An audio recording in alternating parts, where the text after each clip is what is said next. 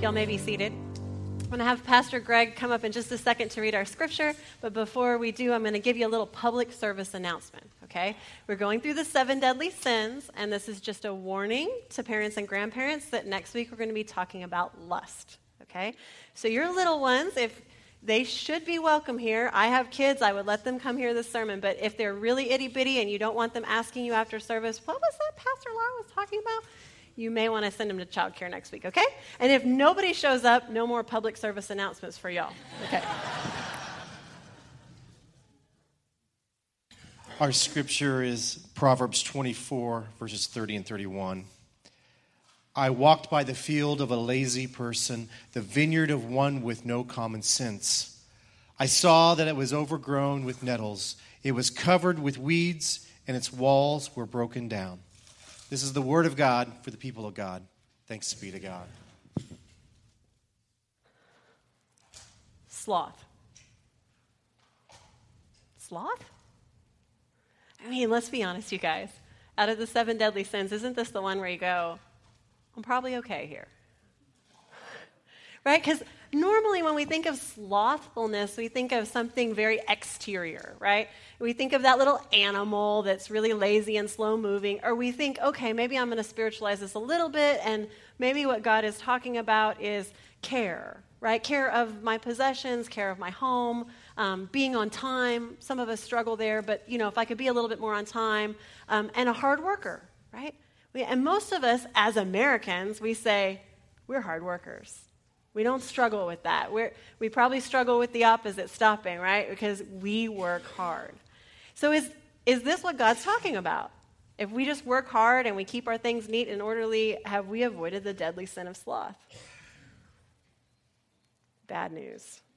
That is not at all what God is talking about, at least not primarily, right? All of these sins become dangerous and deadly, not when they're outside of us, but when they move inside. And sloth comes from the Greek word acedia, which means no care. That's a problem of the heart, not of the exterior. Um, think of it this way many people say the opposite of love is what? Hate, right. I've always had a little bit of a problem with that because love is so strong and good, and hate is very, very strong and bad. So I would like to propose, perhaps, that a better opposite for love would be sloth. No care, no concern, nothing. Complete opposite of the activity of love is the total disconnect of sloth. Now, sloth is a different kind of a sin for us to contemplate, different than all the other of the seven deadly sins. You look at pride and greed and lust and anger and envy and gluttony, and those are all actions that we take that are wrong. And that's usually the way that we think of sin. We think of it as something that we are actively choosing, actively thinking, actively doing wrong. And theologians call these sins of commission. You lie, you cheat, you steal, you did something wrong. But that's where sloth is confusing because sloth isn't a sin of commission, it's what they call a sin of omission. It's when you hear the call of God and you go, oh, no, no, no, no, no, no, no, no, no, no, no, no. It's when a gym is being built and you say, well, I sure hope somebody else does that. It's when you see a need and you look the other way. Sloth is not about what we do wrong, it's about what we fail to do that God is calling us to. And the sin of sloth is throughout the Bible. God is always talking about it, even though that word is used infrequently. So, for example, think of the story, one of the most famous stories of sloth is actually the Good Samaritan. You probably remember it's a story of a traveler who's on the road and he's beaten and he's left half dead. And Jesus says, and then along came a priest. Like, oh, the priest is here, good. And the priest actually goes to look at the man and goes, I'm in a hurry and I don't have time. And then along comes a Levite who is like a lay worker in the temple, who, who's a person of God. And the Levite looks at the man and goes, whoo, and crosses on the other side of the road. Sloth. Sloth.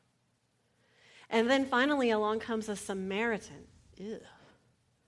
But the Samaritan sees a man and he begins to, to try to bandage him up and put him on the donkey and give his money. See, money, time, skills to help this man. Another scripture, they're, they're throughout, but another scripture is this one of the vineyard, where God is trying to t- teach us something about the danger of sloth. And in order for God to be able to do that, I need to teach you a little bit about land um, in ancient Israel. See, land was part of the promise that God made to his people. They were slaves. They owned nothing. They were property. And he said, I'm going to deliver you. And part of the symbol of that promise between us forever is I'm bringing you into land of milk and honey. And when the people finally got there and they fought battles and they won, then the promised land was divided up, not into states, but by tribes. So, whatever ancestral tribe you were part of, that was your area of the country. And within that area, you had your ancestral plot of land. And you didn't say, Well, I like Jana's land, and so I'm going to sell mine and trade it. I'm going to try to buy it. No, Jana wasn't selling her land. And I wasn't selling my land. That was God's promise to my family throughout the generations. It's what I would give to my kids. And so the more you enrich that land, you put on a farmhouse, you put in some fields, you put in a vineyard, the better off it was going to be when you handed it to the next generation. And a vineyard was one of the best things you could put on your land if it supported it because it took time to grow these ancient vines, to get them to where they were fruitful and strong. And once you invested that time and you had a strong wall around the outside to keep predators out, and you had guard towers to make sure robbers didn't come, once the generations before you had done that, the, your work was to keep it up, which wasn't so bad, and then so the benefit was the harvest, which was rich. So feel the horror of what God is talking about here in Proverbs. He says, Here is this father who all of his life has worked in the vineyard, his father before him and his father before that, and gives his son this rich inheritance. Ancient vines and, and strong walls and tall towers, but the son is full of sloth, the spiritual decay of the soul, the no care. And so, all of this work of generations, when it comes into his possession and his care, he begins to ignore it. And the weeds grow up, choking out these ancient vines. The son does nothing. The walls begin to crumble. Holes form. The son does nothing predators come in and they begin to rip apart all the vines to devour the fruit, to completely and utterly destroy it, and the son does nothing. It's a metaphor. God is trying to tell us, his people, about the danger of sloth in our lives. And that vineyard that he's using, a, a visible reminder, a visible I, thing that we can see about something that's happening in our hearts, that can happen in our hearts. And throughout the Bible, God's talking about vineyards, right? So, so central. The vineyard is his kingdom. The vineyard is our heart. We even, some of y'all wrote in the foundation of this building when we built it, the scripture that says, I am the, you are the vine God, we are the branches. So, what sacred vineyards has God put in your care? given to you. There's your soul. For some of you, there's relationships like a spouse, children, grandchildren. God has given you gifts, skills, talents, professions. There are resources God has put in your hands that are vineyards. Then there's people in need. Are there more? These are our inheritance today, you guys. Still today, as God's children, as God's people, God is entrusting us with a piece of the promise. And saying, This is under your care. These gifts, these skills, these people are under your care and protection. And gifts and blessings like this, they take work. They take attention, they take focus. And that's why sloth is so deadly because sloth would have us just look away and just say, well, just this once, look away, or just this once, not me. And pretty soon, this beautiful vineyard that God has given us is in disrepair. Now, the interesting thing is, vineyards are not just personal, they're corporate. And we share a vineyard here as Bee Creek. We are the stewards of this area, right? God put us here to care for the people in this place. This is why we are here. We say we're going to change the world, right? So we see the world as our vineyard. It starts here and it ripples out. This is the place we'll have the most influence. And let me just say, I believe that we're doing very, very well. But it would be slothful to say, well, we're doing well now, so we're always going to do well. So I put in your study guide a scripture that's really, really hard to read for me, probably for you. It's about a congregation, a group of people. It was about a group in Israel. Amos the prophet is talking to them, and they have allowed sloth to permeate their fellowship. And what it looks like is this they come for worship, um, they come, they, they pray, they sing, they give. But then they walk out after their hour of worship and they do nothing. Nothing. And so the ripples that could be going out to the whole world about we're, we're God's people and we believe and we serve and we love, they're cut off. And God says to them, because he's told them over and over again, so he's gotten to the end with the prophet Amos, he says, Don't even pray anymore. I'm not listening. Don't even sing your songs. I don't want to hear them. Don't even give your offerings. They're a farce. Because when you walk out the door, you don't live like you believe. See, what they're doing is they'll sing and they'll pray and they'll give, and then they'll walk outside and they see somebody needy and they're like, mm, no.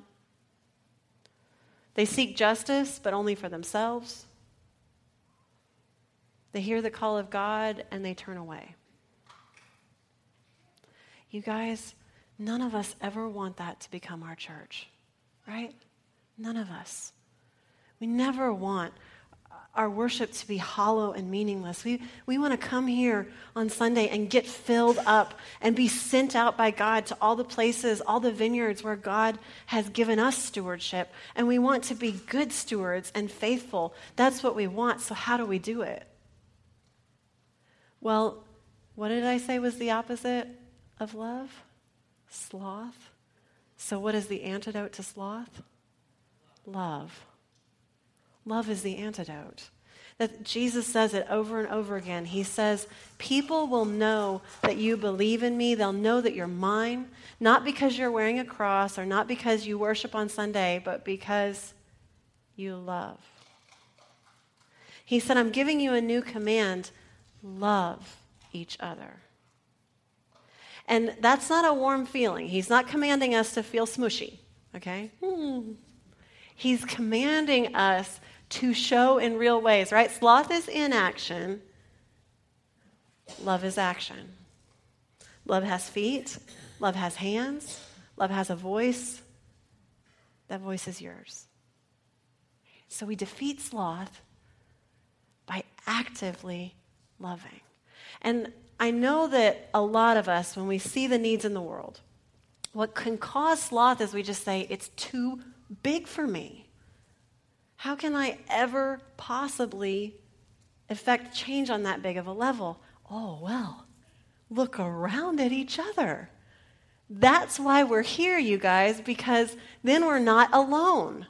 So then I, I'm steward over the vineyards God's given me, and you're stewards over the vineyards God's given you, and you steward yours. And suddenly, it's not just me doing my part, but you guys doing your part, and that changes the world.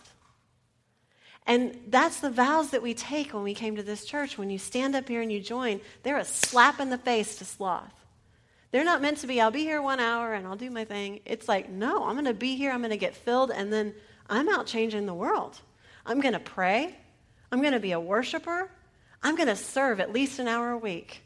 I'm going to give generously in a world that says keep it all for yourself. And I'm going to tell my story. Even when I think, oh man, I wish I didn't have to talk about God, it's too scary, I'm going to tell my story. And what I tell people, even after the first service or the second, they were walking around saying, it just feels so big. I said, well, you do, for example, service.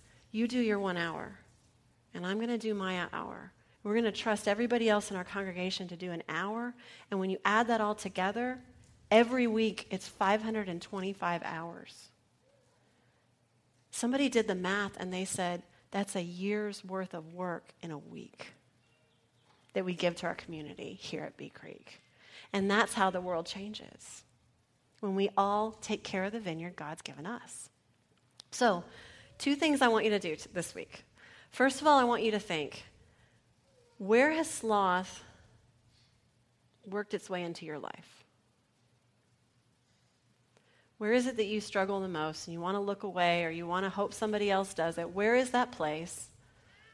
And what are the few things actively loving that you could do that would slap it in the face and send it packing?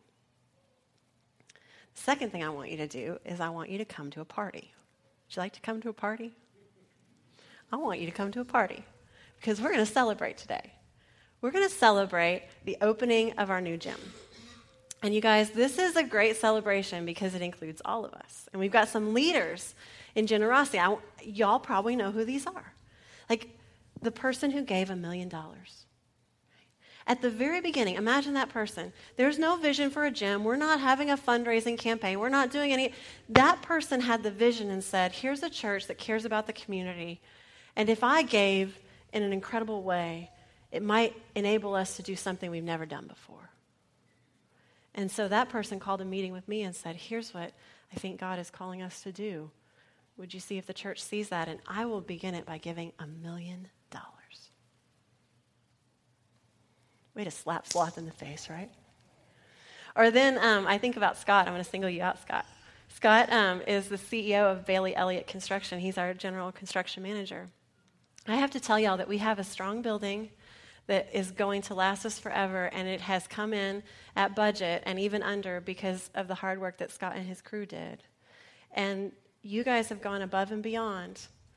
Every day, and even days that we, you probably shouldn't have been here, they've been here and they have been giving back as much as saving money, giving back, stuff we wouldn't even expect a construction company to give back. They give it back to us. Slap and sloth in the face, right? Yeah.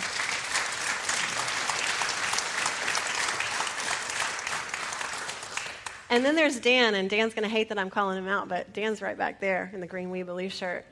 And y'all may not know Dan, but Dan has such a background in construction, such an incredible background. They call him in as an expert witness when things go wrong, right? And he said, I want to make sure that nothing ever goes wrong on this building. And Dan, you've been here every week for hours and hours and hours. He walks around and he looks and he makes sure it's okay.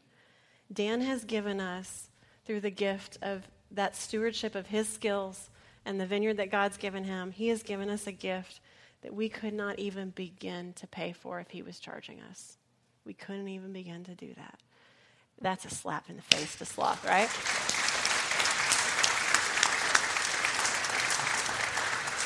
Okay, you guys. So we've got an amazingly generous anonymous donor. We've got our incredible construction manager. We've got Dan Schmidt. And it, what if the rest of us said, well, I think they've just about got it taken care of? Whew. Let's just wait while they do what they're going to do. Do you see?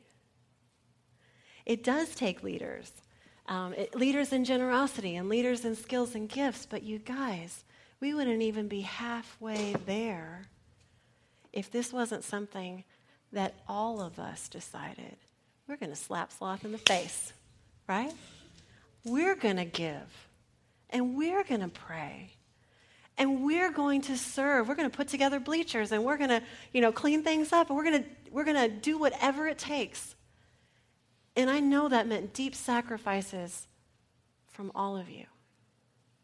I know there were vacations that got scaled back. I know there were home things that you've put off so that you could help fund this. I know that when you had windfalls, some of you said, instead of using this for myself, I'm putting this towards the good of the community and the church. Everybody from the woman who increased her giving from, seven, from $5 to $7 to those of you who have given thousands and tens of thousands of dollars. Um, we wouldn't do it without all of us. It takes every single one of us doing what we can with the vineyards that God has given us and saying, here's what I can do. And that's what we're celebrating today. So when you walk in there and you look at it, all of us should say, well, I couldn't, none of us could have done this alone, but all of us can together. As long as we stand up and we do what we can. And because we've done what we can, now more people get to hear about the love of God, right? That's why we're doing it. So more people can hear about the love of God. That's worth it. That's worth every missed latte, the TV you didn't get, the hours that you could have been watching The Walking Dead and instead you were here. That's worth it. Because suddenly God's vineyard is bigger because you refused to be ruled by sloth. So, friends, when we resist sloth, it's not just the world that changes, it's us. It's us. Let's pray. God, continue to give us the courage and the generosity and the strength to see the, the things that you have entrusted into our care and to do what we can. And to go above and beyond and to not say, Gosh, I hope you send someone else to do that, but to know you're calling us. Thank you, God, for this community where we don't stand alone, but we stand side by side and back to back um, with leaders and people who just encourage us to be our very best. Lord, we pray you would continue to use this hour that we spend together to strengthen us and to nourish us and to move us out so that we can love actively in your community and your vineyard can grow. We ask this in Jesus' name. Amen.